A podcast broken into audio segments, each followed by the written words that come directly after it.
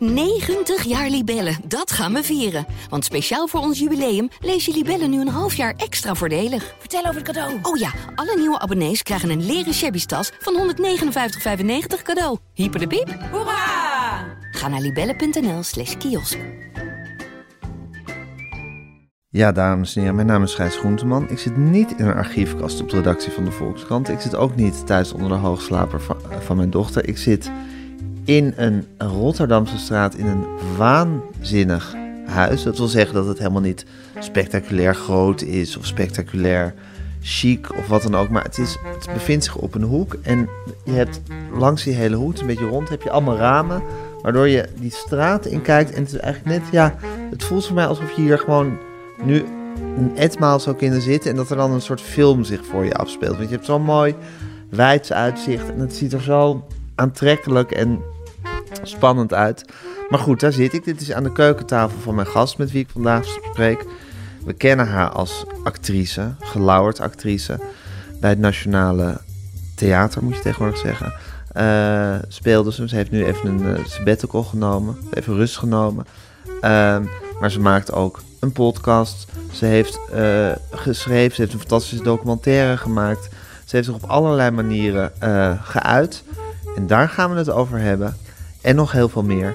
Luister naar het gesprek wat ik ga voeren met Romana Vrede.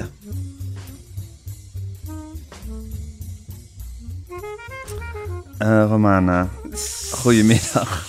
We zitten in een discussie over de vraag of, of, uh, of ik establishment ben. Ja, ik zat je even uit te leggen. Uh, je bent nu in een, in, een, in een nis in je keuken verdwenen. Ja. Ik zat uit te leggen hoeveel podcasts ik maakte. En jij vindt eigenlijk dat je, dat je met op het moment dat je een publiek hebt, dat je een verantwoordelijkheid hebt. Daar komt het eigenlijk op neer. Ja. Denk ik. Ja. Toch? Is dat eigenlijk wat je wilde, ja. wat je mij duidelijk wilde ja. maken? En ook omdat ik van jou een beetje hoorde, of dacht te horen. Uh, van, ah joh, ik ben gewoon een beetje leuk bezig. We zijn gewoon een beetje leuk aan het raffotten. Zo jongens op de, ja. die, geen, die geen machtspositie hebben... en die dan zo lekker aan de poten van de, de establishment... Uh, dat heb ik allemaal niet gezegd. Nee, dat ik geen maar- machtspositie heb, heb ik niet gezegd. Dat ik aan de poten van het establishment aan het zagen ben, heb ik ook niet gezegd. Maar goed, dat hoorde jij dat daarin. hoorde dat ik. hoorde en jij toen dacht ik, nou, volgens mij ben je zelf inmiddels ook establishment. Dat, En ben jij establishment? Absoluut. En wat, wat, wat, wat, wat, Absoluut. wat, eh, wat, wat betekent dat voor je? Dat je of wat, wat zou dat voor mij moeten betekenen dat ik establishment ben? Nou, sowieso accepteren dat je bijna 50 bent. Ja. En, ehm, en een podium hebt waarin je duizenden, tienduizenden Mensen mensen bereikt. bereikt? en ehm, naar je laat luisteren. Ja. Ja, dat is een. Dat en wat is maakt een het van uit de- dat ik bijna 50 ben? Ja, omdat er zit ook een. Dat is een beetje een, ehm, een soort eeuwig jong, eeuwig jongensachtig raffotten. Jongens waren we. Ja. L- Weet Daar zit je, iets, ehm, iets eh, dan pretendeer je een soort onschuldigheid. Als je als een en- soort jongen blijft. Ja, eh. en een soort kinderlijkheid. En daardoor heb je, mag je ook lekker doen wat je wil. En heb je ook lekker scheid aan alles. Mhm. Terwijl, ja, je bent nu gewoon vader. Dus eh, je hebt sowieso een bepaald verantwoordelijkheid. En je hebt luisteraars. Ja. Nou, mijn verantwoordelijkheid als vader lijkt me heel duidelijk. Ja. Want je moet voor je kinderen zorgen. Ja. Dat ten eerste. En Mensen wat- willen niet groter worden. Willen niet eh, volwassen worden. En, en dus de verantwoordelijkheid. Een beetje een soort ouderwetse... Ja, wat was dat? Provo of zo? Provo-mentaliteit van... eh, ja, we zijn nog lekker punk en we zijn nog lekker rock en roll en we zijn nog lekker... En dat zijn we ook allemaal, maar we, we, we hebben ook een bepaald soort verantwoordelijkheid. Naar de mensen die naar ons luisteren, ja. Ja, en wat houdt die verantwoordelijkheid dan in? In mijn geval, even heel concreet. Dat je je intenties... eh, eh, want je hebt inderdaad geen... eh, je bent je eigen baas. Mhm. Ehm, dat je... De enige manier om je verantwoordelijkheid te checken... is je iedere dag af te vragen... zijn mijn intenties nog oké? Ja, en aan, waar toets ik aan of mijn intenties oké zijn? Dat, dat, dat voel je vanzelf wel, denk ik. Van Ja, dat vind ik ingewikkeld, want je moet dus bij jezelf toetsen of je intenties oké zijn. Terwijl Ja. ik aanneem dat je zelf je eigen intenties wel oké vindt.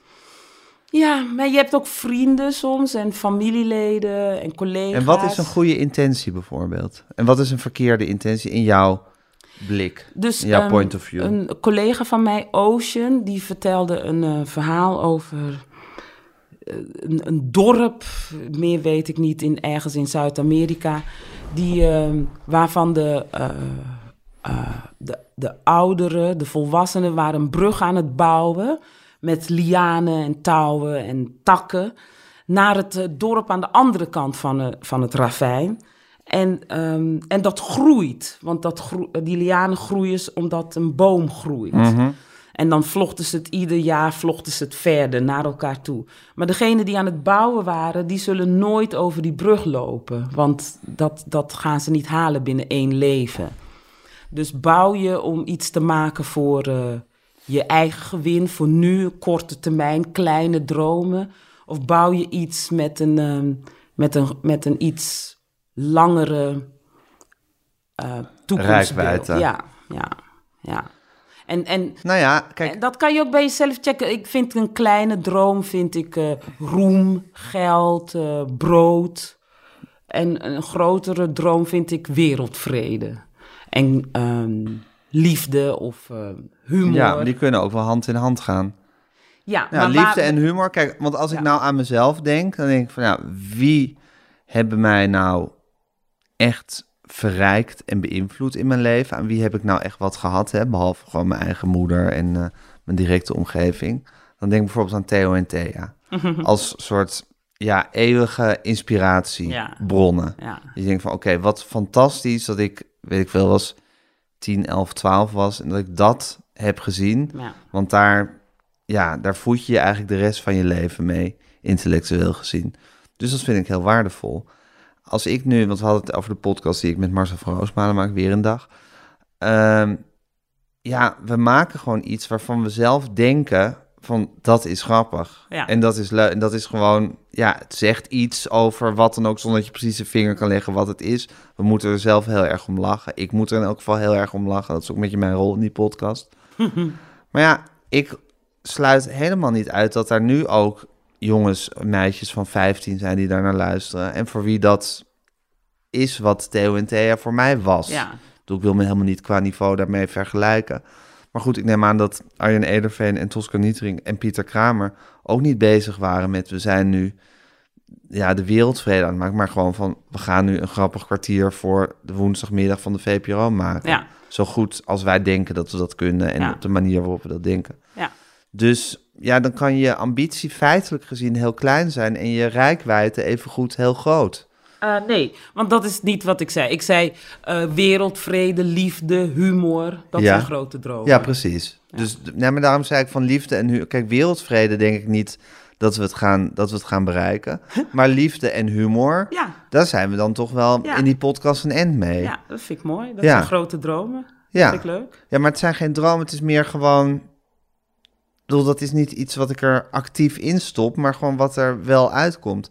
En daarom hadden we het over die podcast, omdat ik zei dat het, dat het, dat het eh, zo fijn is dat je een podcast maakt helemaal zonder de druk van een instituut erachter. Of van mensen die tegen je zeggen hoe je het moet maken. Of, of de verwachting die hoort bij wat ik zei van... Stel, we zouden deze podcast Ja, maar maken... dat zeg jij nu alsof liefde en dromen en wereldvrede nooit hand in hand kunnen gaan als er een instituut boven je staat. Nee, dat kan wel, dat kan wel. Maar ik weet wel zeker dat... Nee, maar dat is weer zeg maar zo eh, een beetje hangen in het feit dat, je, dat het zo lekker leuk en vrij is. Wij zijn vrij, dus daardoor mogen we doen en laten Nou, wat we willen. Dat is Kijk, Romana, tof. ik heb gewoon mijn hele leven al gefunctioneerd binnen de omroep Ja, en bij tijdschriften en weet ik Ja. waar ik mijn dingen maakte.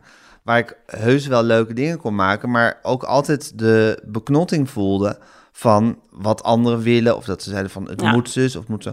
En ik heb gemerkt dat pas sinds die podcast is uitgevonden en ik een podcast ben gaan maken, dat ik toen ineens iets kon gaan maken. Nou, dat vertelde ik net over Ja. Harry Banning.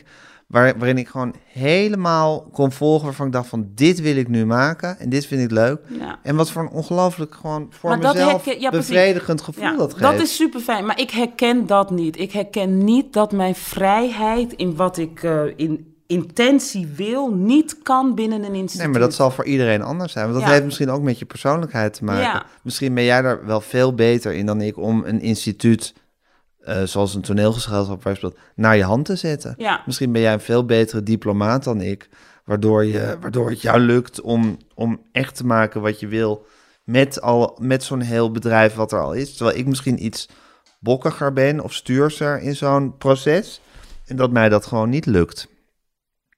Dat is natuurlijk voor iedereen weer heel anders. Ja, ik weet niet of het met bokkigheid en stuursheid te maken Nou, heeft. ik kan, of nogal ik kan nogal bokkig en stuurs zijn. Ja, eh. ik ben absoluut geen diplomaat. Nee? Nee, ik ben geen diplomaat. Nee.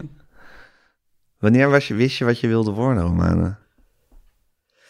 Ehm, is dit afgerond wat we nu hebben besproken? Nee, maar dat, dat vergeet ik niet.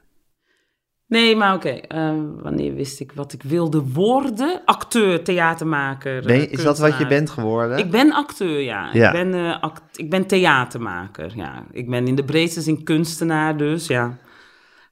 Ehm, eh, eigenlijk wist ik dat ik naar de toneelschool wilde toen ik eh, de- eh, 22 was. En ehm, ik had geschiedenis gestudeerd een jaar en ik had social, eh, sociaal-pedagogische hulpverlening gedaan, anderhalf jaar.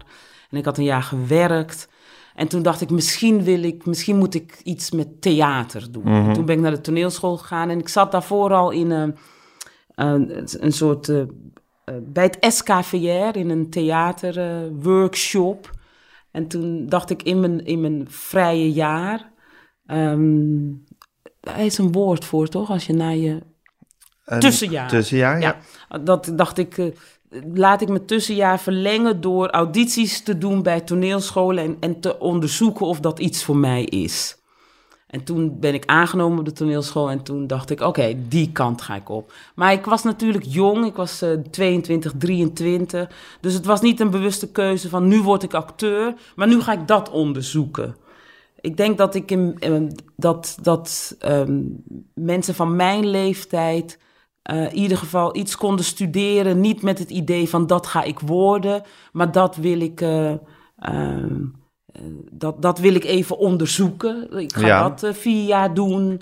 En Dat als, is ook misschien hoe je in het leven staat. ja, misschien ja, ja, ja.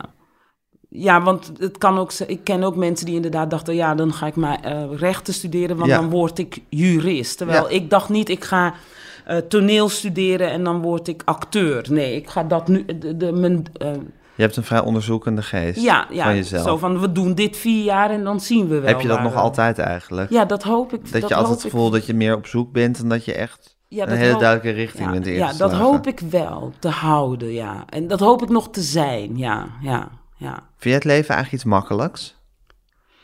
Oei. Pff, Ik, eh, nou, Vind je het makkelijk om je tot andere mensen te verhouden? nee. Nee? Nee, nee. Wat vind je daar moeilijk aan? Ik, ik vind mensen niet zo heel leuk. ik vind mensen niet zo heel leuk.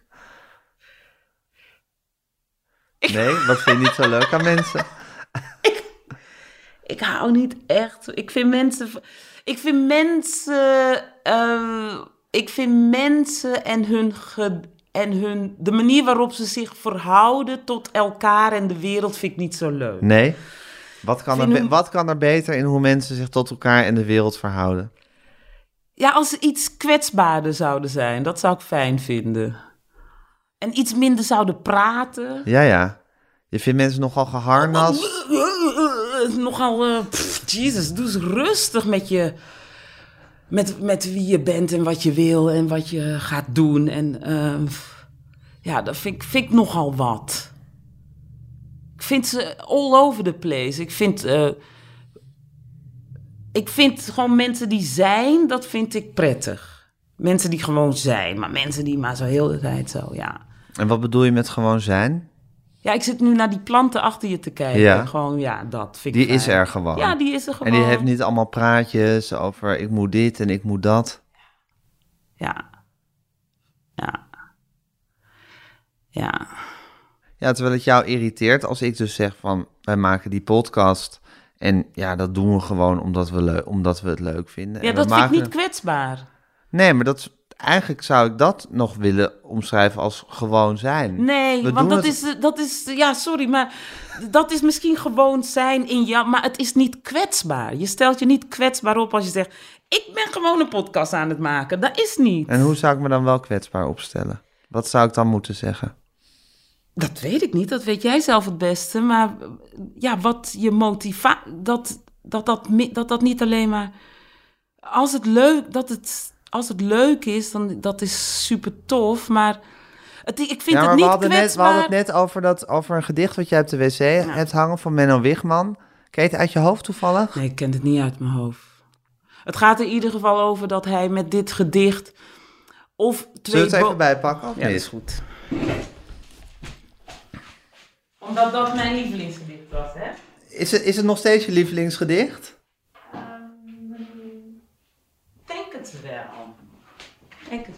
Ik heb heel vaak... Nou, in ieder geval staat het hoog in je lijstje. Ja, misverstand.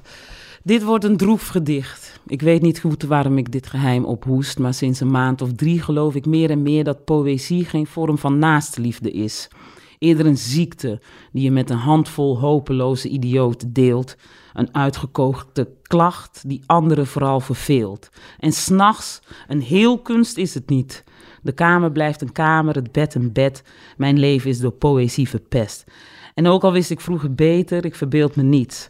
Wanneer ik met dit hoopje drukwerk 64 lezers kwel of erger nog, twee bomen vel. Ik vind dit een heel mooi... Ja, waarom hadden we het hierover?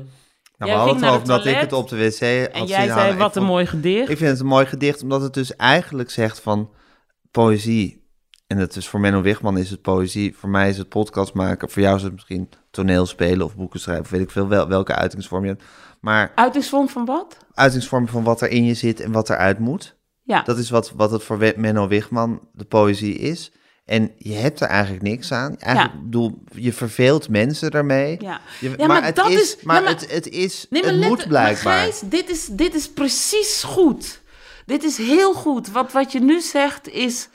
ehm, is namelijk, dit is wat ik wil doen, dit is wat er in me zit, dit moet eruit. En, dat is, en, en ik vind het niet fijn als je zegt... Oh nee, ik, wij zijn gewoon een beetje leuk podcast aan het maken. Dan maak je het of te klein, of je probeert het, ehm, je probeert het klein te houden, zodat je geen weerstand krijgt. En dat is niet kwetsbaar. Terwijl man up en zeg gewoon dat dit echt iets is waar je hart van aangaat. En dan stel Ja. je kwetsbaar op. Ik snap wat je bedoelt, Romana. Dan maar dat, stel je Ja, kwetsbaar maar dat, op. dat zijn gewoon woorden die ik nooit zou gebruiken. Waarom niet? Ja, omdat dat, mijn taal, omdat niet? dat mijn taal niet is. Ja, ja.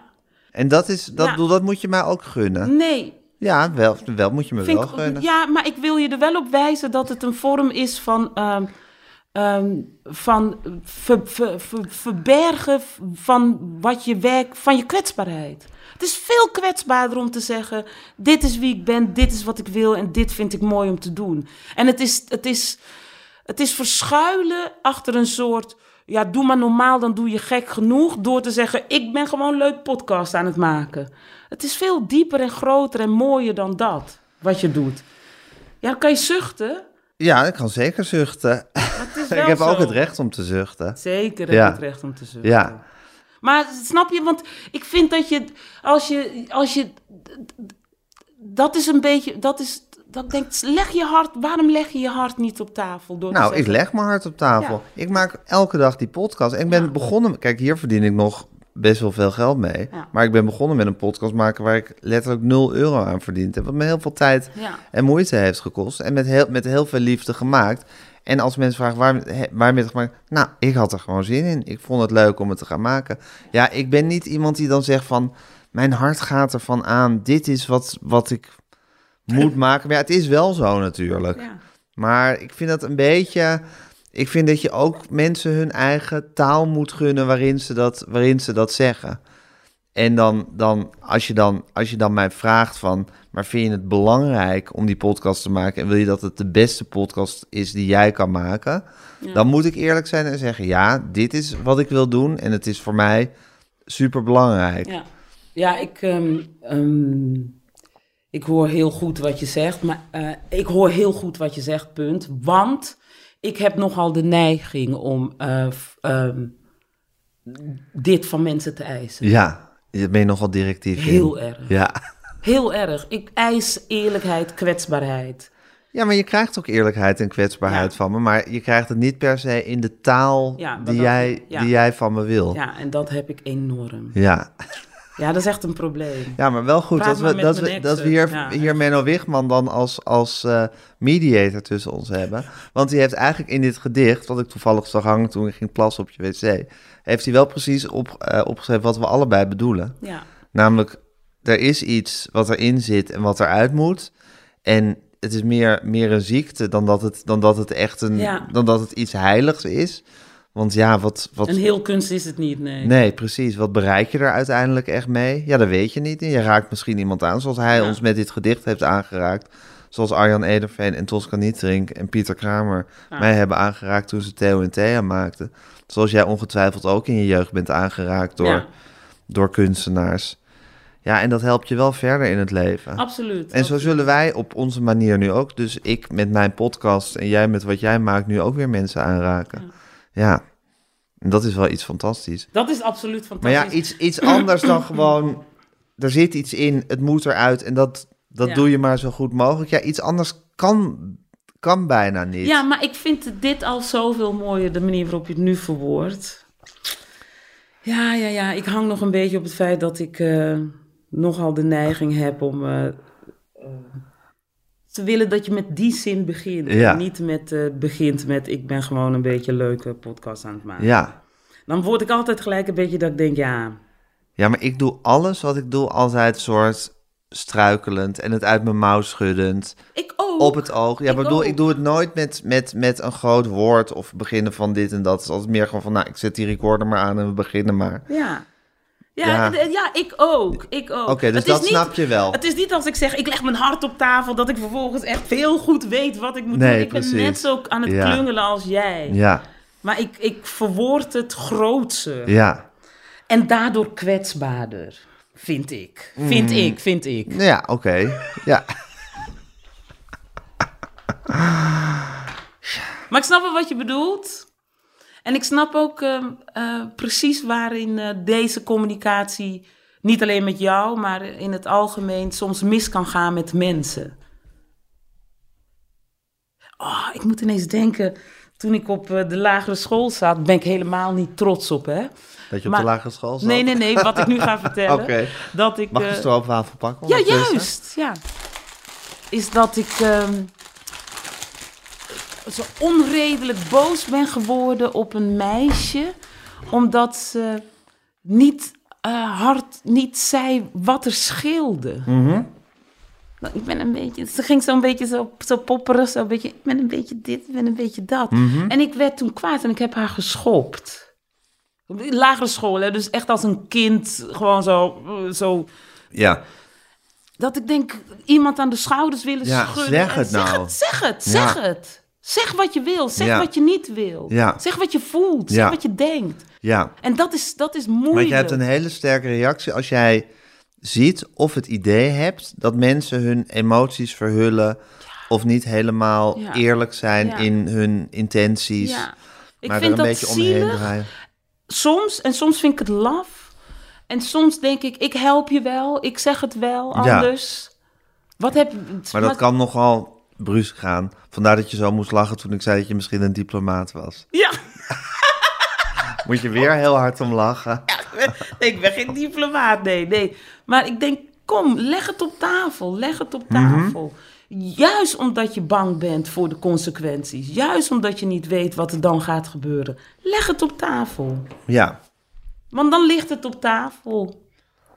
En dan zien we wel. Ja, maar goed. Misschien leggen mensen vaak ook dingen op wel eens dingen op tafel. En dat jij vindt dat ze het niet op tafel leggen. Maar dat ze het uiteindelijk heus wel op tafel leggen op een andere manier dan jij het op tafel gelegd zou hebben. Ja, en dat je dan op, een, op een ontwijkende manier. In jouw ogen ontwijkende manier. En dat je daar dan nogal fel op reageert. Dat zou misschien wel kunnen. Ja. ja. En dan daarom hou ik dus niet van mensen en hun gedrag. Want dat is precies waar ik niet van hou. Ja, en toch hou je ook weer wel heel erg van mensen. Want het gaat je dus wel aan het hart wat ze allemaal Ja, doen. enorm. Ja. is- je zou ook kunnen zeggen van het is misschien juist uit liefde voor mensen en voor wat ze allemaal bezighoudt en wat hem vermag en wat, ze, wat er in ze zit en wat er misschien niet uitkomt. ja. Dat je gewoon razend wordt omdat ze niet gewoon Ik het heb doen. gewoon net iets te vaak meegemaakt bij bepaald soort meetings, maakt niet uit waar. Dat mensen zeiden, ja, ik vond dat ook hoor, maar ik durfde het niet te zeggen. En ik, ja, echt, sorry hoor, flikker op, echt. Of laat me niet in de steek ook, want ik heb het wel verwoord. En dan kom jij na afloop om te zeggen van, ja, ik dacht eigenlijk hetzelfde, maar eh, Ik dacht beter om niks te zeggen. ja, ik dacht dat het beter. Of laat maar. Mhm. Het is, ja, nee. Maar ja, iemand loopt over je heen. Ja, maar pff, ja, het is oké, ja.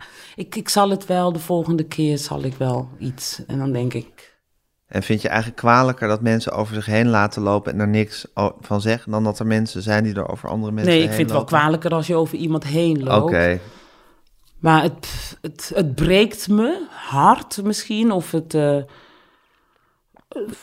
het frustreert me Mhm. als, als iemand dan niet voor zichzelf opkomt en ook dat niet tegen mij zegt, zodat ik dat kan zeggen, maar dat Ja. gewoon slikt. ja. Het klein houdt, het klein houdt. Want het, als jij het zo klein houdt, daardoor ben ik zo groot. Daardoor ben ik degene van, oh, dan zal je Romana hebben, weet je, met de, Ja. eh, met de, met Met de, met de mond en de mening en, Ja. de, eh, en de boosheid. Dan zal je mij hebben, omdat jij je mond houdt. Ja, ik denk dat als iedereen gewoon zijn mond zou open Ja, zou dan het bij ben jou, ik minder zou het bij jou eenzaam. niet zo opvallen. Ja, dan ben ik ook minder eenzaam. Heb je je eenzaam gevoeld daarin ja, want in dan je ben leven? ja, tuurlijk, want dan is het wie heeft er nog meer een probleem behalve Romana? Ja. Dat is het. Dat is letterlijk een keer bij een Gezegd? meeting bij, Ja. ja. bij het Nationale Theater gezegd. Wie heeft er nog meer moeite mee behalve Romana? Waar ging die meeting over? Weet ik niet meer. Weet je niet meer. Nee, da- daardoor voel dat is, dat is mijn eenzaamheid. Ja, dan denk ik, ja, nou ja, dan trek ik wel mijn mond open. En nu heb ik een beetje ehm, op sommige plekken dat ik denk, eh, als iemand zegt, ja, ik vind het heel moeilijk. En dan zeg ik, oh ja, joh, vind het moeilijk? Ja, moet je, dan moet je er iets van zeggen. Dan moet je er iets van zeggen. Hm. Je bent er een beetje klaar mee dat mensen niet helemaal verantwoordelijkheid voor hun eigen leven nemen. Ja. Zoals je vond, ook vond dat Of ik niet- verantwoordelijkheid niet- voor mijn succes en mijn, Ja. en mijn positie moest Ja, nemen. ja. Je mag dat niet, als je, als je het gevoel hebt dat je niet goed gezien of gehoord wordt, mag je niet zeggen, dat vind ik vervelend. Maar dan moet je gewoon zorgen dat je gezien en gehoord wordt. ja. En als je een podium hebt, moet je daar rekenschap voor afleggen Ja. en, en er wat mee doen. Het is ook een beetje, misschien is het ook een beetje Hollands of zo. Van, doe maar normaal, dan doe je al gek genoeg. Niet je kop boven het maaiveld opsteken. We zijn gewoon... eh, Ja, dat is misschien Hollands, maar ik weet niet of de mensheid in andere delen Oh, van de wereld nou zoveel beter is dan in Nederland. Ik denk dat ze... Ik denk dat ze in Amerika misschien wel... eh, eh, Oh, dus je denkt dat de Amerikaanse maatschappij heel goed ingericht is, dat het daar allemaal heel fantastisch geregeld is. dat zeg ik helemaal niet. Nou oké, daar, daar schreven ze misschien allemaal wat harder van zich af. Maar tegelijkertijd is dat natuurlijk ook weer zo'n hiërarchische maatschappij. Dat als je, als je onder, onder iemand staat, dat je überhaupt je mond niet kan opentrekken. Of je kan je, je bruine doos pakken en weer vertrekken. Ja, dus een beetje whataboutism is het natuurlijk. Van, eh, ja, dat, dat doen ze wel, maar dat doen ze niet. Dat doen ze... Ja, ik denk meer, de mensheid is gewoon niet oké. Ik bedoel, de mensheid is wel oké en niet oké tegelijkertijd. We hebben, als mensen hebben we fantastische kanten en prachtige kanten. En we hebben le- hele lelijke kanten. En in, in elk land en in elke cu- cultuur uitzicht dat allemaal weer op een andere manier. Maar ik geloof gewoon niet dat het ergens... Ja, weet je, ik heb ook wel. Nee, dat maar in dit opzicht, ik denk dat, ze- dat er eh, gewoon, dat denk ik. Ik weet het niet, daar ken ik Amerika niet goed genoeg veel. Maar ik weet wel dat het Hollands is om, om eh, normaal te doen. Ja, Dat. Ja, maar, ik weet misschien niet of- ook Hollands om heel veel te overleggen. En misschien het hele feit dat als, als je bijvoorbeeld gebukt gaat onder een baas, is het misschien hier moeilijk om aan te kaarten. Maar je kan misschien ook wel al overleggend ergens komen. Ja, ik weet niet. Amerika lijkt me, ik ken Amerika helemaal niet zo goed hoor, maar het lijkt me ook wel, een, ook wel weer een hele harde maatschappij. Absoluut. Ja. ja. ja. Ja, maar ja, mensen zijn natuurlijk onmogelijke wezens en fantastische mensen. Ja. Er moeten ook veel mensen zijn van wie je gehouden hebt in je leven. Zeker. Toch? Ja, omdat je zo... zo zegt van ik vind mensen stom. Ik en ik geloof ja. heus dat je veel mensen stom vindt hoor. En dat, dat ben ik ook helemaal met je eens. Maar dat Nou, moet... ik vind eigenlijk mens, de mens aan, gewoon een mens vind ik niet stom, maar hoe mensen zich kunnen gedragen ten op, met elkaar. Ja, ik ik geloof denk- dat het Vincent van Mer, of eh, Jeroen van Merwijk was de broer van Vincent. Jeroen van Merwijk was, die zei van, eh, ik hou wel van mensen, maar ik hou niet van de mensheid. Nou ja, ja. Ja. Zit daar iets in? Ik weet ook niet of dit echt, of ik, of ik hem goed citeer. Maar meer, het is, ik bedoel, je kan op individueel, individueel nou goed, laat ik, het weet, ik hou niet, ja, ik weet niet. Ik hou niet van hoe mensen zich gedragen tegenover andere mensen. Ja. Ik hou niet van hoe mensen met elkaar communiceren. En zijn er mensen die je hebt meegemaakt in je leven van wie je wel heel veel hield? Van wie je dacht, jij, jij doet het echt goed? Ja, ik hou van alle mensen die ik ken. Oké. Ja, De mensen die je in je leven hebt, die, eh, ja, of zelfs die je kent. Ja. Ook al ken je ze oppervlakkig. ja, ja. Ik hou, ik, hou, ik hou wel van mensen die ik ken, ja. En mensen die kwetsbaar zijn, daar hou ik ook van. Ik hou van kwetsbaarheid. Iedereen is toch kwetsbaar. maar- Ja, als ze dat laten zien. Ja, maar, ja, maar ook als je het niet laat, zelfs als je, als je het niet laat zien, is dat juist ook kwetsbaar. Bestaan er onkwetsbare mensen? Juist ook als, als ze staan te brullen en op hun borst te trommelen, Ja. is dat toch eigenlijk ook gewoon Super kwetsbaar. super kwetsbaar. Maar ik hou van mensen die eh, het even niet weten. Ja, en dat durven te zeggen. Ja. Ja, dat vind ik mooi. Wie was jouw eerste liefde in je leven?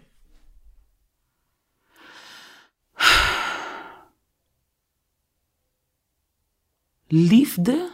Op wie was je het eerst verliefd? Oh, verliefd. Gewoon echt, Ja. eh, dus niet familie of zo, maar je Nee. bent verliefd. Ja, God, op wie was ik voor het eerst verliefd, echt?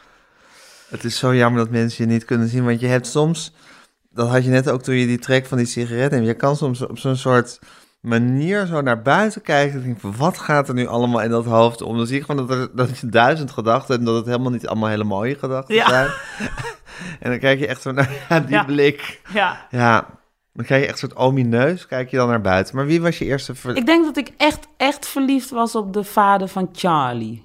van je zoon? Ja, ja. Als we, het, als we het hebben over kwetsbaarheid, over... Dat je denkt, ik zie, ik zie gewoon, ik zie jou. Ja, Ik zie dat je, dat je het niet verhult. want hij verhulde zijn kwetsbaarheid niet. Nee, nee. Ik zie dat je onhandig bent of on, on, ont, ontregeld. Hoe, hoe was hij dan? Ja, met, in blikken. Je ziet dan iemand eh, niet weten wat hij moet zeggen. En ehm, het niet kunnen verhullen dat hij je leuk vindt. eh, Niet met een soort pick-up line of zo. Of wat dan ook. Maar Ja. gewoon eigenlijk zo even... Onhandig was ja, ja. En ontmand of zo. Of, Ja. ja, dat. Dat vind ik. Ontmand in de zin van zonder eh, wapens meer. Ja. En dat je gewoon zo... Oeps, shit, hier sta ik ineens naakt of zo. Hoe ontmoeten jullie elkaar? Ja, op een feest waar we allebei niet voor waren uitgenodigd. Dus we waren allebei aan het partycrashen. En, eh, en toen eh, zag ik hem en toen was ik, dacht ik, oh, ja, dat is hem natuurlijk. Ja, ja. ja. Had je dat wel eens eerder gehad bij Nee, iemand? nog nooit. Nee, nee, nog nooit. En wist je, dat, wist je toen ook al dat dat in die kwetsbaarheid zat? Of is dat een, een, een analyse die je later hebt Dat gemaakt? is wat ik later heb gemaakt. Want ik denk dat ik dat als kind dus ook had. Daarom was ik zo boos geworden op dat meisje, Ja. mijn klasgenoot. Dus, ja, ik was toen zeven of zo, hè. Dus dat ik dat altijd raar vond. Dat mensen zo, zo ja, zo heel goed weten hoe ze zich moeten... Zo'n front hebben, een front. Een, eh, hoe noem je dat? Een, eh, een masker of een... Hoe, hoe te zijn. Dat Ja. mensen zo goed weten hoe te zijn. Ja. En dat helemaal... En dat, en dat eh, eigenlijk al alle vragen, onzekerheid, onhandigheid die je hebt verhullen met een soort pose. Ja, ja. En dat is natuurlijk... En dat want- had je als kind, stoorde dat jou al van ja, mensen? Ja, en daardoor, it makes totally sense of zo, dat ik daarna toneelschool ben gaan doen. Omdat dat gaat over kwetsbaarheid, dat gaat over... Maar ook over pose. Ja, maar Ja. juist eh, eh, over je buitenkant en je binnenkant. En hoe je binnenkant zo af en toe naar, eh, naar buiten komt. Dat Mhm. is eigenlijk het enige wat toneelspelen is. Af en toe je binnenkant naar buiten laten komen. Ja, dat je af en toe de- kan zien wat een personage voelt, Mhm. denkt. En die front daarvoor, dat Mhm. masker daarvoor. Dat hele, dat hele spel, dat is Mhm. eigenlijk gewoon de definitie van toneelspelen. Vorm en inhoud. Uh, Erik de Vroet die heeft het over... eh, God, ik weet niet eens hoe die dat noemt. Ja, ja binnenkant, buitenkant. En dat verklaart natuurlijk ook eh, heel erg mijn liefde voor, of mijn fascinatie voor mijn eigen zoon Charlie, die dat ook niet heeft, of daar ook een soort ontregelende manier in heeft van wat hij voelt en wat hij laat zien, dat dat veel meer op de oppervlakte ligt, veel meer op het puntje van zijn tong, op zijn gezicht af te lezen.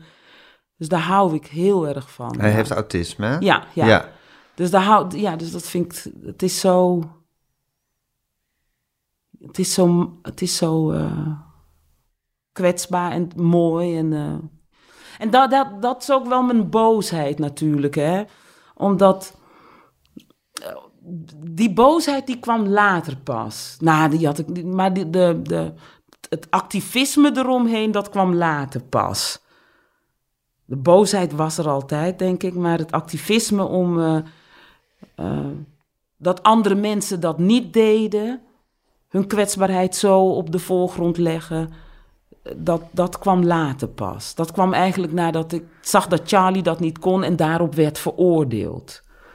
Dacht ik, ja, verdomme, hij is het eerlijkst van iedereen, weet je. Dus eh, En hoe werd hij daarop veroordeeld? ja, kijk, als jij eh, boos bent en je laat dat gewoon in alles zien, ja, dat, dat moet je gewoon niet doen. En dat doet hij wel. Mhm. Of als je eh, bang bent en je laat dat Omdat zien. hij heel primair is. Ja, zoals ja, een, ja. Klein, zoals een klein kind. Klopt, ja. En als je eh, bang bent en je laat dat zien, ja, dan, dan, dan kan je geen stap meer zetten. En dan, dan bewoog hij, dan zat hij gewoon zo met zijn oren dicht en zijn ogen dicht. Ehm, vastgenageld ergens Mhm. hier op het plein. En dan was dat raar. Of als iemand langsliep en hij tikte die, dan kreeg hij een, eh, een, eh, een uithaal van Mhm. eh, een ander. Dus ja. Ja, dan ben je heel kwetsbaar als je dat, als je, Ja. als je, als je dat allemaal zo slecht kan verhullen. Ja, Ja, want dan reageren mensen sterk op. ja, ja. Zie jij het eigenlijk als toevallig dat jij hem als zoon hebt gekregen? Ja, absoluut. Absoluut. En ja, ik bedoel, je kan het in een soort. Als het een voorstelling zou zijn of een film, dan zou je er iets eh, spiritueels en magisch van kunnen maken. Of mythisch, maar gewoon in deze dagen. Hou je daarvan eigenlijk, van spiritueel Ja, en magisch? absoluut, absoluut. Dat is het enige waardoor je het leven vol te houden is. Ja? met kunst, dus met verbeelding Ja. en betovering. Ja. Ja. Maar in deze platte wereld is het gewoon, eh, ja, is het gewoon misgegaan natuurlijk. Ja. een kind met een, ja, dan is het gewoon van, oh, dan is er gewoon. Maar voelt dat als misgegaan? Nou, is, nou, in de zin van, er is een connectie niet gemaakt Ja. of zo in zijn hoofd. Ja. Met enzym, Ja. ja. hij is niet de, de soort, soort goed werkende machine zoals wij allemaal ja, zijn. hij is niet een, de computer met, een schroef en een ja. veertje is er iets Ja, fout gegaan. Ja, ja, dat. Ja. En daar word je ook gewoon dagelijks mee geconfronteerd. Dat je denkt, ja, deze wereld is niet echt voor jou gemaakt, weet je. Dus, Ja. ja, maar het is, ehm, nou grappig is misschien niet het woord, maar frappant. Dat is iemand die zo'n soort eh, obsessie heeft, maar goed, misschien heb je die daar ook wel gekregen, voor het verhullen van emoties en over kwetsbaar zijn en zo. Dat Ja. jij uitgerekend een kind hebt gekregen Ja. die daar, Ja. dat daar helemaal zo eh, anders in is dan de meeste van ons. En Ja. dat en helemaal niet begiftigd is met Ja. eh, de eigenschap om dus inderdaad te kunnen spelen dat Ja. je prima voelt als je eigenlijk doodsbang bent Ja. enzovoort. ja, ja. En dan zouden nu, zeg maar... eh, ehm, in een Shakespeare-drama zou nu de verteller of... eh, Ja. Een soort voice-over, hahaha, de ironie, Ja. de drama of weet- weet je zo, tuurlijk. Ja, dat is de scène. Nou ja, goed, je Ja. maakt natuurlijk altijd... Kijk, het leven is natuurlijk altijd een soort, soort bizarre aaneenschakeling van Het is- toevalligheid en chaos. Het is je, bijzonderder dan een toneelstuk. waar je altijd in retrospect een soort Ja. verhaal van maakt, alsof er logica in is. Alsof het, Daarom. nu, alsof, het, alsof het zo heeft moeten zijn dat jij en de vader van Charlie elkaar op dat feestje ontmoeten. Terwijl het natuurlijk ook maar een soort gekke speling van het lot is. Ja. Nou ja, ik denk datgene wat, je, wat er uitkomt, dat is ook wat je terug, wat je terug herkent. Uh, um, Ik zat namelijk, laatst had ik zat te denken, ik heb zoveel dingen van mijn moeder. Ik lijk zo ontzettend op mijn moeder. Maar dat komt omdat mijn moeder mijn enige spiegel was. Tuurlijk lijk ik niet op mijn vader, want ik weet niet wat ik van hem heb. Snap je? Dus tuurlijk ben ik Heb je vader nooit ontmoet? Jawel, maar ik ben nooit met hem opgegroeid. Hij was geen onderdeel van ons leven. Dus je kan En alleen heb maar... je wel goed leren kennen? Nee, nee, Nee. nee, Dus ik heb het gevoel dat je alleen maar dat kan, ge- datgene kan zijn waaraan je kan spiegelen. Ja, het grappige Zeker is dat ik in een identieke kracht. situatie dat ik ook zonder mijn vader ben opgegroeid. En hem later, maar later heb leren kennen en juist heel veel in hem, hem herkende. Oh, wat grappig. Ja, Mijn broer heeft dat ook. Die kent zijn vader ook, hetzelfde vader dus ook niet. En mijn moeder zegt, oh, dat is echt twee druppels water. ja. Maar ik, ik heb juist het idee dat... Dus inderdaad, wat ik zeg, dat is geen eh, waarheid. Maar, Ja. maar, maar dat is wat ik denk. Ja, tuurlijk lijk ik op mijn moeder, want zij was de enige spiegel die ik had. Ja. Of tuurlijk ben ik gefascineerd door kwetsbaarheid en openheid. Ik lijk ook heel erg op mijn moeder trouwens. Dus ik, ik heb ook genoeg dingen inderdaad die ik van haar gewoon Ja. gespiegeld of overgenomen Ik heb. zou wel willen weten wat ik van mijn vader heb, want ik zou dat wat meer willen trainen. Leeft hij nog of niet? Nee, nee. Nee, ze zijn allebei dood. Maar ik, ik had iets minder op me, ik wil iets minder op mijn moeder lijken, maar ik weet Waarom niet zo wil je goed. minder op je moeder lijken? Wie wil nou op zijn moeder lijken? Ja, sorry. Natuurlijk niet. Nee, ik wil niet. Mijn mijn moeder is dood, dus Ja, sommige mensen Hartstikke. verafgoden hun moeder. wie? Nou, dat- er zijn mensen die hun moeder verafgoden. Die hun moeder kennen? Ja,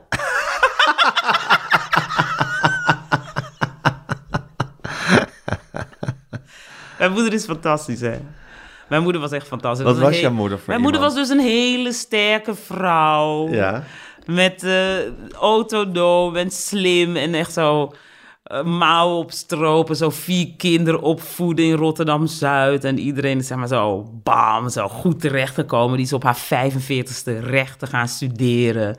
En officier van justitie geworden in Suriname. Mijn moeder is echt zeg maar die vrouw. Gewoon Ja. zo. Zo'n soort force of nature. Ja. Die is gewoon zo, ja, Een soort tank. ja, Ja. ik bedoel, ja. Een soort guerrilla. Ja, Ja. bam, mijn moeder was- is echt dat. En hi- mijn moeder is heel grappig. Was heel grappig. Echt hilarisch. Maar waarom wil je niet op haar lijken? Ja, pff, omdat ze zo, omdat ze ook weer eh, zo boos was en zo eh, sterk en zo dat. En ook Ja, wel ja. eenzaam. Dat rukzichtloze en dat, dat Ja. boze. En dat je gewoon zo doorheen dendert. En heeft iemand hier nog verder een probleem mee, behalve Romana? dat, is, dat is jouw moeder.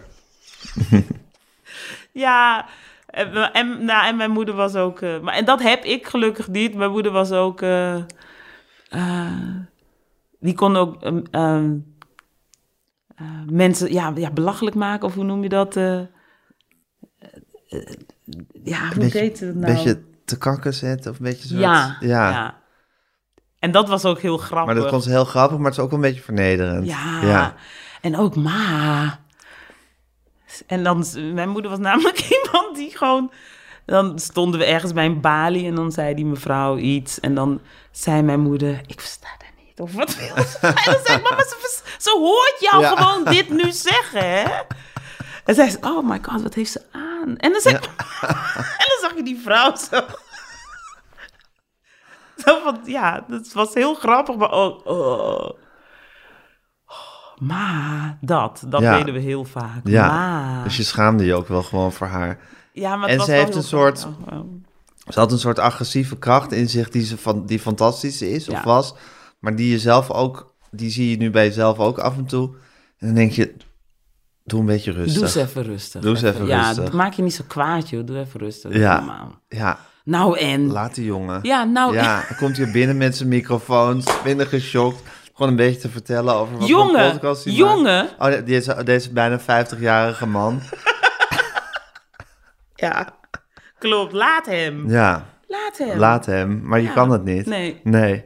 Dat is ook weer leuk van Ik je. begin niet eens, dat is niet eens mijn motivatie. Ik begin dat ik denk, nou, dit wordt gewoon leuk. Je doet gewoon leuk. Je doet gewoon leuk. Ja, En dan word ik toch op een gegeven moment. Denk ik, word je ja, toch wel snel militant. Ja, dan denk ik, ja, toch, ja, niet helemaal leuk, dit. Ja. Of ja, hier moet ik toch iets van zeggen. Moet toch iets van zeggen? En ik begin naar mijn gevoel super mild, maar dan wordt het altijd toch eh Ook wel weer leuk, toch? Is dat leuk? Ja, vind ik wel. Nou, het is wel in ieder geval eigen. Het is kwetsbaar in zekere zin. Want ja, je, het is, je, je maakt er niet per... Ja, ik vind het toevallig heel leuk, omdat ik eh, ook sterk in mijn schoenen sta, net Oh ja, zoals ja, jij. Ja, ja. Dus, eh, dus ik vind dat een beetje een robbertje vechten wel leuk ja, dan ook. Ja, het grappige is, ik vind het heel fijn en, en, en eh, ontspannen dat je het kwetsbaar noemt, want ik word, no ik word niet als kwetsbaar gezien. Nee. Nee, je En- wordt meer als bedreigend gezien. Ja, ja, ja, En dan denk ik, ik stel me kwetsbaar op, Ja. maar dan denken mensen, nou, je bent me aan het aanvallen. Ja. Je bent niet kwetsbaar. Nee, En dat snap ik ook. ja, dat snap ik ook. Maar dat Ja. dat zo overkomt. En dan denk ik, oh, dan moet ik het op een andere manier verwoorden. Of moet ik het op een andere manier zeggen. Want ik, ik kan het niet niet zeggen. Nee. Maar ik weet niet hoe ik het moet doen op een manier zodat het echt duidelijk is dat het, dat het eigenlijk kwetsbaar is. Ja, maar dat is natuurlijk het lastige van wie je bent. Dat je dat gewoon eigenlijk niet uit kan zetten. Nee. Nee. Dus ook wat er, wat er in je gezicht te lezen is, is er nou eenmaal in je gezicht te lezen. Ja. Ja, zelfs al, ne- al neem je je waarschijnlijk voor om, om de, de mild en de zachtheid zelf te zijn. Dan nog zien ze je ogen en dan denken ze, oei. Oeh, Ja, zoek dekking. ja, toch ook wel weer geweldig, hè, Romana? Dat je als gewoon mens, dat je gewoon zo gemaakt bent. Dat er dus inderdaad al die chemische verbindingen in je hoofd zo zijn dat je zo bent. Plus dan nog een beetje opvoeding daarbij. Ik zou wel willen, ik zou dat wel anders willen. Ik denk dat dat me minder... Ik wens je eh, veel succes. Heb je pogingen gedaan om dat anders te ja, krijgen? ik doe dat iedere dag. Maar, gewoon, maar niet dat je, dat je daar hulp bij hebt gezocht, of wel? Jawel. Ik heb therapie gehad, natuurlijk. Ik ben inmiddels ook vijf. Ja, tuurlijk. Maar ehm, Uit welke Mijn- geboorte? Wat is je geboorte? 72. Oké. Maar mijn therapeut zei eh, ik, dat, dat, ze, dat, ze- dat ik super kwetsbaar ben. Dus dat er niet iets mis met me is. dat is en, en dat ze zei, ja, dat, je, je stelt je wel kwetsbaar op. Dat, we- je, je bent wel lief. Je bent lief. Want En ik zo, ja, ik je- moet liever zijn, want ik ben zo hard en ik ben zo... En zij zei, ja, maar je bent lief. En wat vond je daarvan? Dat, dat ja, zei? dat is heel fijn. Moest je toen huilen? Ja, heel hard. Ja. Ja. Ja.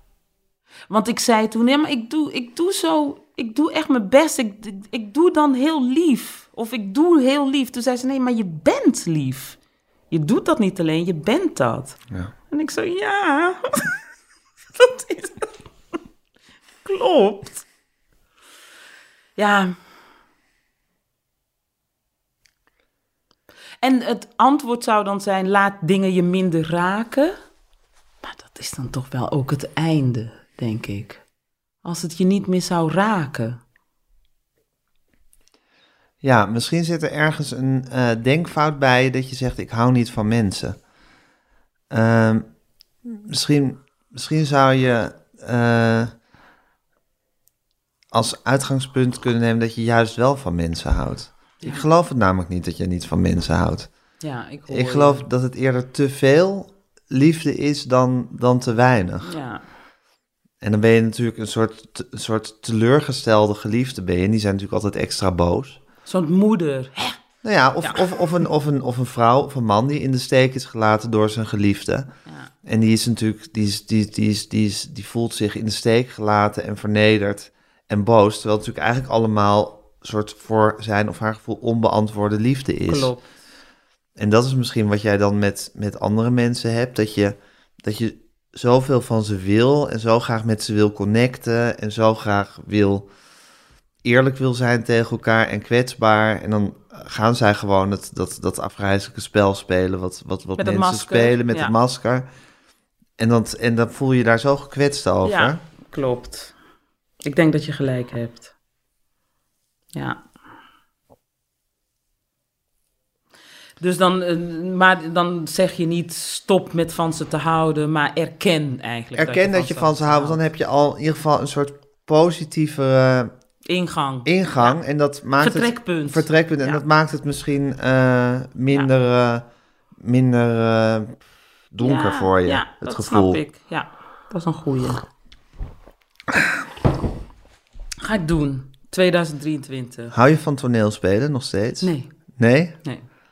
Heb je er wel van gehouden? Zeker, ja. Ik vond het echt, uh, echt een soort rollercoaster. Echt zo, what? Vond je het ook een ontdekking? Ja. Toen je het leerde? Ja, ja, echt zo spannend en zo... Exciting. Zo van, ik ga nu hier staan en dan ben ik die en die. Ja, en dan leer ik die tekst. En dan, en dan gaan jullie daarnaar kijken en dan uh, neem ik jullie mee, ja? Mhm. Nou, oké, ik begin. En Ja. dan zo dat gaan doen, ja, dat was echt fantastisch. Maar ik ben het een beetje kwijtgeraakt. Hoe komt dat? Ja, de afgelopen paar jaar. eh, ik weet het niet, het, het voelt. ehm, het voelde niet meer. ehm, ik ga hier nu staan en dan gaan jullie kijken. En dan maken we met elkaar dit verhaal. En dan. dan want jij speelt dat je publiek bent natuurlijk. Ja. En niet weet wat er gaat gebeuren. Of niet weet dat er gewoon coulissen zijn. Ja. En ik speel dat ik een, eh, dat ik een, eh, een hertogin ben. Ja. En, en op een gegeven moment werd het een product. Moest ik leveren. Moest ik... eh, zo, nou, doe dan, dat je, doe dan die hertogin. Speel dan dat je dat bent. Dan, want, want we zitten hier en we hebben betaald en we willen het eh, Maar dat is iets dus wat er in jouw hoofd zich afspeelde. Want in, in principe waren de omstandigheden nog hetzelfde. Ja. Behalve dat je natuurlijk een gevierd actrice was op een Ja, gegeven moment. ja. En prijzen had En gewonnen. de bleuheid bent kwijtgeraakt. Ja. Daar heeft het mee te maken. Ja, ja. Dus toen het nog een soort van onschuldig was. Ja, toen ik gewoon zo op het tweede plan een beetje zo. En gewoon, oh wow, die is leuk, die daarachter. Die achter, zeg maar, die niemand ziet. Die is best wel goed en grappig en leuk en slim en mooi. Maar dan nu is het gewoon, ja nee, Romana Vrede staat op het toneel, dus laat maar zien ook Ja. dan nu. Ja. En dan is het niet meer leuk. Nee? Nee. Is dat dan niet juist eigenlijk de hobbel die je moet nemen? Is dat niet, zit daar dan niet de grote uitdaging?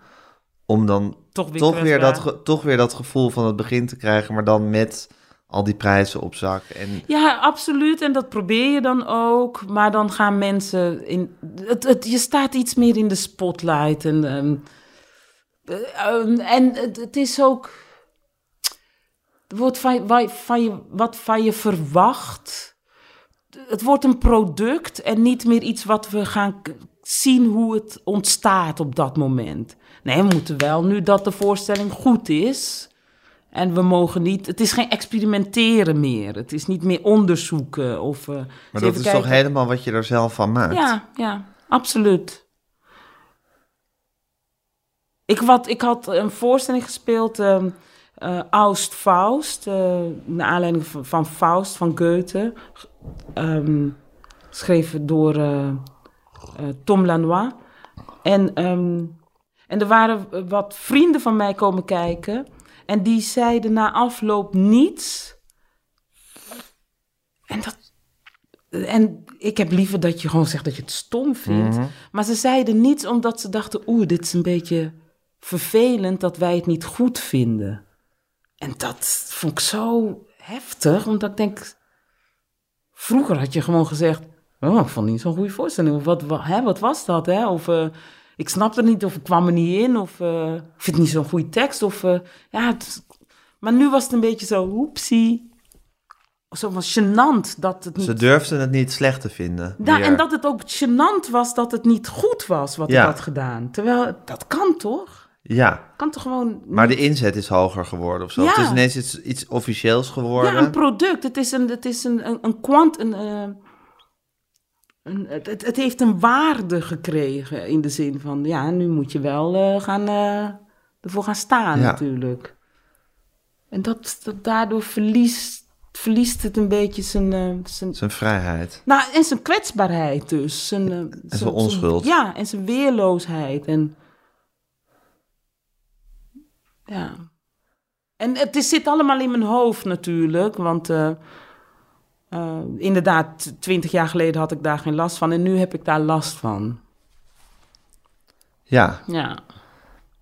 Dus ik wil niet terwijl je meer... het vak zelf eigenlijk niet eens stom... Nee, ik vind vindt. repeteren vind ik fantastisch. Ja, en je, vindt, en je, je Ja. houdt ook van dat hele idee van Ja. we gaan met z'n allen... Ja, Dat is eigenlijk dan wel Ja. Romana. Dan moet, je, dan moet je eigenlijk iets in jezelf vinden om daar overheen te komen. Nou ja, wat ik dus nu doe is neem, ik neem een jaar sabbatical. Ik stop een jaar bij het Nationale Theater. en ik ben wel aan het filmen, ik ben aan het schrijven. Ik ga regisseren. Ik ga een eigen voorstelling maken. Maar ik, ga, maar ik, ik stop even... eh, Bij het Nationale Theater. Ja, ja. Dus dat... Omdat je het gevoel hebt dat je daar te veel ingekapseld zit in dat instituut. Nou, nee, nee, nee, want ik hou van dat instituut. Ik, ja, dat snap ik. ja. Maar het is ineens te Als, ik zit ingekapseld in, eh, in, in de verwachting. in het woord acteur. Ja. Het, het, het- daar zit ik in ingekapseld. Mhm. Dus ik vind repeteren vind ik tof, vind maken tof, ik vind eh, draaien vind ik leuk, dus filmen vind ik heel tof. Maar zodra er eh, publiek live is en ik moet als acteur gaan eh, performen, dan, ja, dan daar, daar voel ik niet meer een vrijheid. Dus ik ga, ik wil niet stoppen met toneelspelen, maar ik, ik ga er wel anderhalf jaar het niet doen. En dan weer hopelijk opnieuw het vinden. ja. Maar dat is toch ook een beetje wat ik beschreef met die podcast. Nee, Toch heel anders. ja. Ja, want het is niet dat ik niet het, het wil aangaan dat je niet meer, ehm, dat je establishment bent. dat, dat kan het zijn. Maar het gaat over die, eh, eh, de, de verwachting van het publiek. Ik wil best establishment zijn. Maar wat er dan vervolgens van me wordt verwacht in mijn hoofd, want misschien is dat helemaal niet zo. Daar, daar moet ik een, een, een eh, daar moet ik vanaf. Ja. Maar gewoon toegeven dat Wanneer is je moeder overleden? 2020? Heeft het daar ook nog iets mee te maken? Ja, zeker. Ja, het, het begon eigenlijk bij eh, de moord op George Floyd. Daar begon het bij. En het begon eigenlijk... Het is allemaal... Het is één grote eh, swirl was dat. Eh, we hadden corona, we hadden de moord op George Floyd... We hadden mijn moeder die overleed. En we hadden Charlie die uit huis ging. Dat is één grote whirlwind van dingen... Grote veranderingen in mijn leven. Ja. En, en, Die allemaal hun weerslag op je Ja, hadden. Op, ja. zijn eigen, op hun eigen op het- manier. Ja, en, en, en het resulteerde in dat ik niet meer op een podium dorstte te staan. Je durfde het echt niet Nee, meer. nee. En dat mensen naar mij kijken en ze. En ugh, nee, vind ik heel eng. Ehm, en, en ook omdat ik dacht, Charlie die ging uit huis, dus nu heb ik heel veel vrije tijd, ruimte. Ja. En dacht ik, ga ik dan al die ruimte en vrije tijd besteden aan het toneel? Nee, die ga ik nu besteden. Ik ben 50. Dus het heeft allemaal een beetje met elkaar te maken. Maar Ja. hetgene wat. En hoe het precies zit, daar kan je niet eens de vinger op maar leggen. hetgene waar, waar ik. ehm, als ik over nadenk wat, wat, waar ik geen zin in heb, dat is zeg maar zo op een podium staan. Ik zie me dan zelf op een podium staan en ik heb dan een kostuum aan en een tekst geleerd. eh, en, eh, en ik begin met een voorstelling. Dus niet eens met gewoon hier en nu, jij en ik. Dat zou ik nog wel kunnen doen. Met mijn eigen woorden. Dat wordt tijd zal ons leren. Maar dat ik daar sta en dat... eh, en dan zie ik zo'n grote groep mensen tegenover me zitten met hun armen over elkaar. Zo, nou, kom op. Ja, Ja, en nou willen we het zien ook, ja. dat vind je angstaanjagend. Ja, vind ik een beetje angstaanjagend geworden. En kwam jouw moeder kijken naar je voorstelling? Zeker, ja. Niet zo vaak, want ze woonde in Suriname. Maar als ze kwam, dan... eh, als ze kon, dan kwam ze, ja. En wat vond ze er dan van? Eh, heel goed. Vond, ze vond het heel goed. Maar natuurlijk ook weer, ja, ook typisch Romana natuurlijk. Ja. Dat zei ze dan ook. Ja, Wat dan? ja sta je weer op zo'n, sta je weer op een toneel? Sta, sta je nou, ja, staat ze weer aandacht te trekken op een toneel, weet je? Dan staat ze daar, ja. Zo, de jongste, die staat dan weer. Ja, ja. de- kijk, Moet ze nou? Dan moet ze, ja, daar staat ze weer. Ja. Moet iedereen weer naar de kijken? Oh, oh, oh, wat is ze goed, ja. Ja, ja.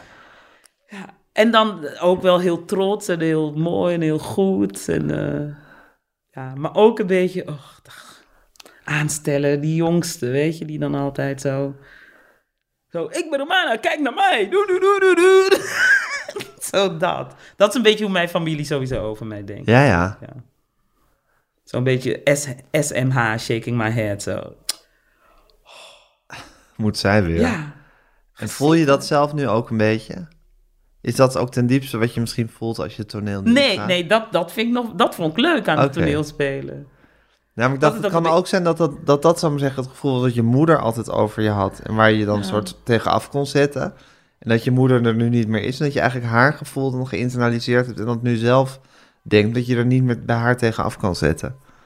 Ja, dat ik het, dat, dat, het feit dat zij, zeg maar, op een hele leuke manier eigenlijk dat uh, enablede. Ja. Door zo, oh, daar staat ze weer. Ja. Maar dat was voor mij een soort motor om het Precies. te doen. Juist omdat iemand het gênant vindt of Ja. een beetje raar vindt. Dat, dat, ja, klopt. Dat is nog steeds een motor. En die motor Is er niet meer. is er niet meer, dus ja, dan ga ik ook niet op het podium staan. Nou, dat is misschien wel... Ja, een van mijn lievelingsverhalen is van Georges Simenon, de Franse detective-schrijver. Ja, Die, eh, net als jij en net als ik, ook een zeer dominante moeder had. En die, eh, maar die sprak hij helemaal niet meer. Ja. Hij woonde in Parijs en zij woonde in Luik, volgens mij. ja, ja. En, eh, en hij leed altijd aan schrijf soort aanvallen. Dus hij, had, hij deed eigenlijk niks het hele jaar, behalve heel veel naar de hoeren gaan. En dan had hij, zou ik zeggen, drie of vier keer per jaar had hij een schrijfaanval. En dan schreef hij in een week schreef hij een boek. Dus dat had een enorme productie, maar eigenlijk in een hele korte ja. werktijd. Dus ehm, dat deed hij, dat had hij. En toen op een gegeven moment overleed zijn moeder, die hij nooit meer sprak of zag. Ja. En vanaf dat moment heeft hij, nooit meer een schrij- heeft hij dus nooit meer een fictiewerk geschreven. Nou, weet je dat, dit, dat mijn therapeut dit fantastisch zou vinden, wat jij nu zegt. Want we hadden het sowieso over toneelspelen, op een podium staan. En over de jongste zijn met een moeder die vier kinderen heeft hier in Nederland. Drie banen en studeren. Hoofd boven water houden. En ik was zeg maar de clown natuurlijk. Ik, dat was mijn rol en daardoor was het leven leuk. Ja. Want dat denk je dan als jongste. Als ik een beetje gek doe, dan gaat mama lachen. En dan, is ze, dan heeft ze het iets minder zwaar. Nou, dit is echt voer voor therapeuten, dit. En nu is mama er niet meer. Dus dan hoef ik ook niemand meer te laten. Waarom dan in godsnaam? dan? Ja, Dit is voer voor therapeuten. Is mooi, toch? heel mooi. Maar ja, ook als je dus inderdaad zegt van... Waarom speel je toneel? Ja, is het dan voor de, voor de wereldvrede of om grote dingen te bewerkstelligen? Ja. Nee, het is gewoon om je moeder te laten lachen. Nou, dat is iets groots. Ja, dat is iets groots, maar het is ook iets heel kleins. Ja, maar vaak zijn de grote dingen heel klein. Ja, maar ja, het is zo gek dat je En de gewoon- grote dromen, zogenaamd grote dromen, die zijn echt, Ja. eh, die zijn nauw en eng. Ja, maar het is wel fascinerend dat er, dat er dus, dat er dus zo'n drang in je kan zitten om zoiets concreets en, Ja, en, en banaals bijna. ja. Ja, Maar ik geloof, het, het zit hem juist in. In maar in, Romana, dat- in die je hebt, je hebt een talent om te spelen en je hebt een waanzinnige uitstraling en présence. Ik denk dat het eigenlijk hetzelfde is, uitstraling en présence, maar goed, je hebt een waanzinnige présence. Ik zou het eigenlijk de overwinning op jezelf vinden. En zoals Martin Schimek me leerde, het gaat altijd over winnen van jezelf. Als je, het, als je de vrijheid vond om het toch weer te kunnen. Maar waarom zou jij dat willen? Omdat het een talent is. Ja, omdat dat, omdat dat gewoon, omdat je dan gewoon, dan ben je echt master of the universe. Als je het dan toch weer kan. Nou, een beetje overdreven gezegd. Maar dat, dat, dat, dat, dat, dat ik vind het, ik, ik denk van, het, ik zie het als een blokkade dat je het nu niet kan. En ik denk van, oh, dan Terwijl ik denk dat het een blok- blokkade was dat ik dat het je het wel deed. Ja. Ja. nou, misschien heb jij gelijk. Moet je het nog wat beter voor kennen. Ja, volgens mijn therapeut was het een blokkade dat ik het kon. Nou, ik zal even contact hierover opnemen met Ja, je therapeut. We gaan wel- het met z'n tweeën even bespreken. Ik zal er wel over nadenken, want kijk, tuurlijk, datgene waar je je grootste kracht is ook je grootste zwakte. Dus Ja, het is, een blok, het is of een blokkade dat ik het kan, of het is een blokkade dat ik het niet meer kan. Maar in ieder geval, het is iets wat ik heb getraind. Ik Ja. heb me erin gespecialiseerd in eh, toneelspelen. Ja. Dus ja, waarom eh, zou je dat niet meer doen? ja, Ook al is het uit pijn geboren, wellicht. Of, eh, ja. Maar- Whatever works. ja, Ja. ja, ja, Ja. Nou goed, Romana, we worstelen voort. Dat is, het, eh, dat is de bottom line van alles. Ja. Het is geploeter. Ja. Hoe gaat het met je zoon? Goed, heel goed. Ja, die, eh, dus eh, in het algemeen gaat het heel goed. Hij woont nu bij Chemiva eh, op de Jakweide 104. En ehm, daar heeft hij echt fantastische begeleiders. Hij werkt eh, vijf dagen in de week op een plantsoendienst. Staat om zeven uur s ochtends op, st- strikt zijn eigen veters, smeert zijn eigen boterhammen. Echt? Ja, en maar echt dat. Dus eh, heeft sleutel van zijn kamer, helpt mee met tafeldekken. Weet je, echt zo dat soort dingen. Hij echt grote st- stappen in zelfstandigheid en Ja. in, met de groep optrekken. En ik lees dan iedere dag, ik vertelde laatst aan een collega, las ik een van de dagverslagen voor van uh, Charlie. Die heeft uh, heel de avond buurman en buurman zitten kijken in de woonkamer, mopperend. Dus toen kwam ze niet meer bij. Zo van dat beeld alleen al, zei ze, dat, had ik, dat, had ik, dat, dat wil ik gewoon zien. Zo, die vrijheid, dat je in de woonkamer zit naar buurman en buurman te kijken mopperen. Dat vind ik ook wel wat voor jou. Hij lijkt vast op je daarin.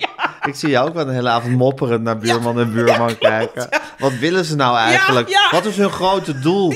Jezus Christus, zijn ze weer aan het klussen? Hoezo klussen? Tuurlijk werkt dat niet. Ja, tuurlijk werkt dat niet. Wat willen ze er echt mee?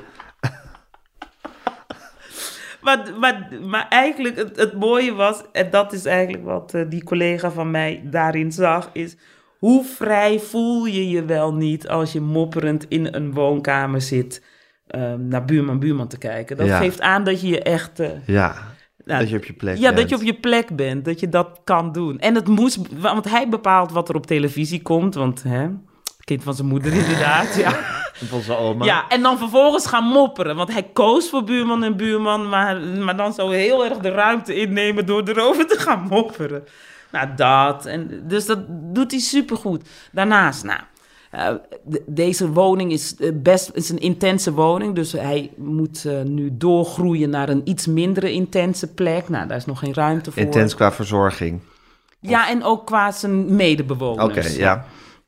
Dus dat, dat, daar wachten we op. Uh, ja. Maar het gaat goed met Het gaat goed. In het algemeen gaat het, gaat het juist eigenlijk beter dan de laatste jaren thuis. Ja. Hij is beter op zijn plek dan thuis. Ja, het was tijd voor deze stap. Ja, ja. Absoluut. Het is, uh, we hadden dit veel eerder moeten doen. En uh, zij kunnen beter voor hem zorgen nu dan, dan, dan ik kon. Ja. Ja. Dus dat is fantastisch. Zoals een kind ook uit moet vliegen, ja, hè, natuurlijk. Ja, en hij ook gewoon 18, uh, 17 net, of nog net geen 18 was. Dus het was ook tijd. Ja. is lang genoeg volgehouden. Ja. Ja, dus dat is, dat is heel fijn. Ja. En dan komt hij ieder weekend thuis. Ene weekend bij zijn papa, ander weekend bij mij. Ja. En soms ook niet. Dat is ook fijn. Dan kom je niet thuis een weekend. Beschouw je zijn vader eigenlijk nog altijd als je grote liefde, of niet? Um, ja, dat is altijd lastig omdat je. Hou je, nog wel van hem? Ja, heel veel. heel veel. Ja, het is een beetje omdat je. Um, als je een kind met elkaar hebt, dan, dan, is er een, uh, dan heb je een uh, familieband gemaakt. Ja, ja. Het is een beetje zoals mijn zus. Je hebt een bloedband gemaakt ja, dan eigenlijk, hè? een nieuwe bloedband, echt. Ja. Dus daar kom je niet van af. Nee. Maar goed, een bloedband kan ook heel vijandig zijn. Dat weten we ook allemaal. Nou. Ja.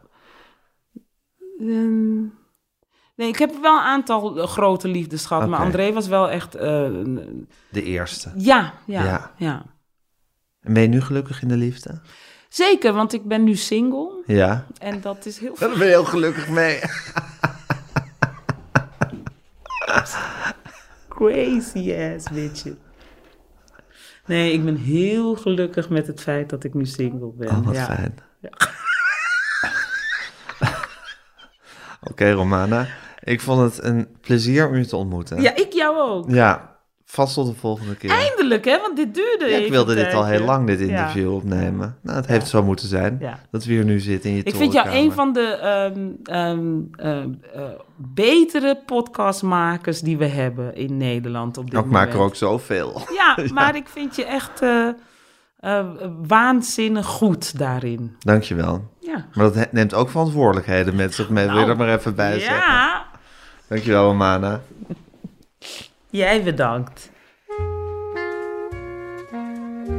Dit was Met Groenteman in de Kast met Romana Vrede. Mijn naam is Gijs Groenteman. Redactie van deze podcast van mijzelf samen met Tamer Bot en Fanny van der Rijt. Eindredactie Corien van Duin. Alles netjes in uw oortjes bezorgd door Daan Hofstee. U kunt ons een mail sturen als u dat wilt. Uh, podcasts.volkskrant.nl uh, Volg ons op Instagram, @metgroenteman En vooral, als het kan, waar dan ook, geef ons lekker veel sterretjes.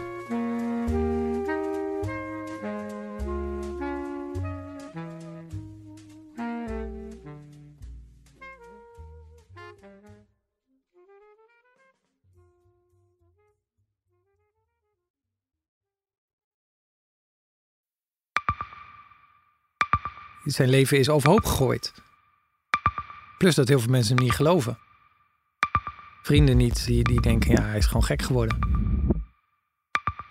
Hoe naar moet dat zijn? Als je vertelt over de meest indringende ervaring uit jouw leven en niemand gelooft dat je het echt hebt meegemaakt. Ja, ik vind zelf niet dat ik het verzonnen heb, maar sommige mensen denken dat wel.